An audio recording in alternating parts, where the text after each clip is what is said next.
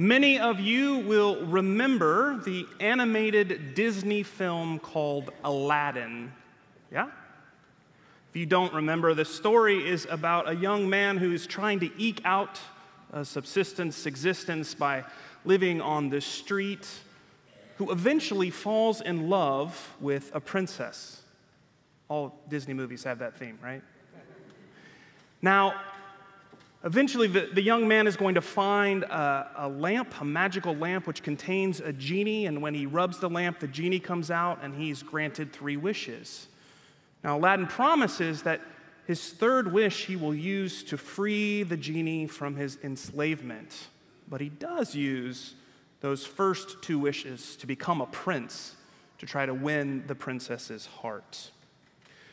This is kind of an archetypal story, a story in which uh, a wish or three wishes is granted. And it, it's kind of a fun fantasy exercise for us to kind of play in our mind. What would you pick if you were given three wishes? There's this really funny 1980s Saturday Night Live skit, the holiday season, where Steve Martin in a holiday sweater is kind of sitting on a chair and the camera pans in and he says this if I had just one wish this holiday season, it would be that all of the children of the world would join together in a spirit of harmony and peace and sing. And then he says, if I had just two wishes this holiday season, the first would be for all of the children in the world to come together in a spirit of love and of peace and to sing. And the second the second would be for $3 million a month to be given to me tax free in a Swiss bank account. And if I had three wishes this holiday season, the first, the first would be for the children thing, and the second would be for $30 million a month to me, and the third, the third would be for all encompassing power over every being in the universe. It digresses from there, and it's not appropriate for children, those of you who will look on YouTube later. But it illustrates this type of story. While many of us would choose something altruistic to do, giving the opportunity of having wishes, we would also probably choose some self serving things. Now, I don't need to remind you this, but God is not some genie in a bottle that comes out and freed grants us our wishes. And God is also not like Santa Claus. I hate to break this to you, taking our prayer requests and occasionally delivering once a year wrapped gifts down the chimney. But every now and then, God shows up in our lives and asks us the question hey, what can I do for you? And when that happens, please be ready with a good response.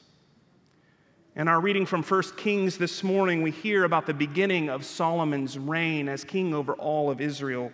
Solomon is set up to be a good king, although right away his character is qualified and that he worships God in the wrong location.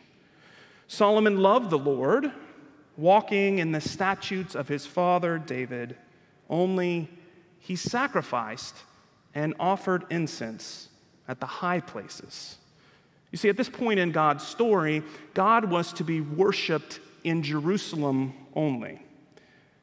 And so Solomon is committing a big no no by offering these sacrifices outside of Jerusalem. The book of First Kings and all the books that immediately precede it in the Bible emphasize the steadfast love and covenant fidelity between God and Israel if the Israelites will keep their covenant to God by following the law, they will receive blessings.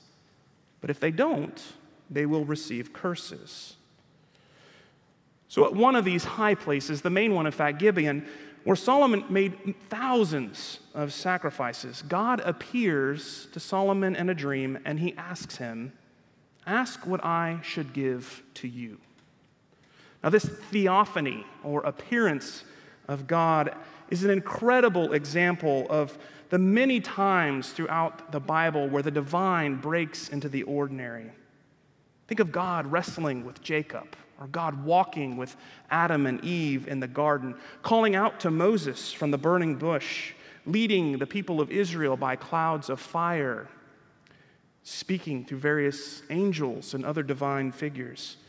As we read through the Bible, these encounters with the living God are so frequent, we would do well to ask where is God appearing to us today?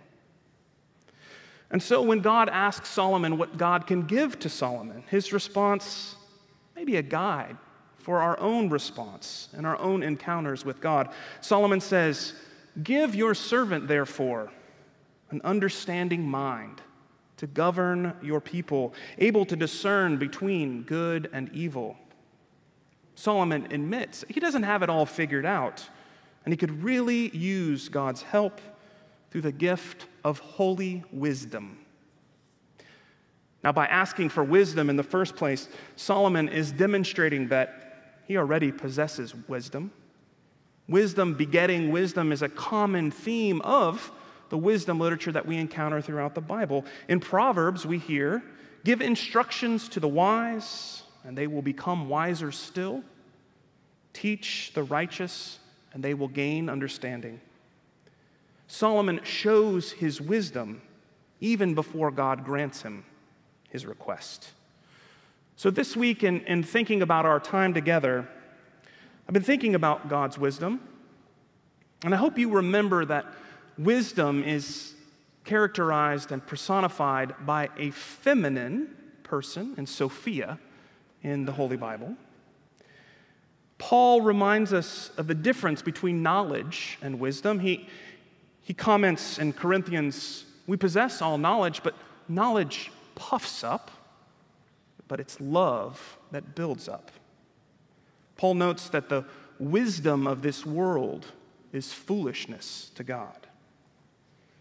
And in a writing attributed to Solomon himself, we're told that the fear of the Lord is the beginning of wisdom.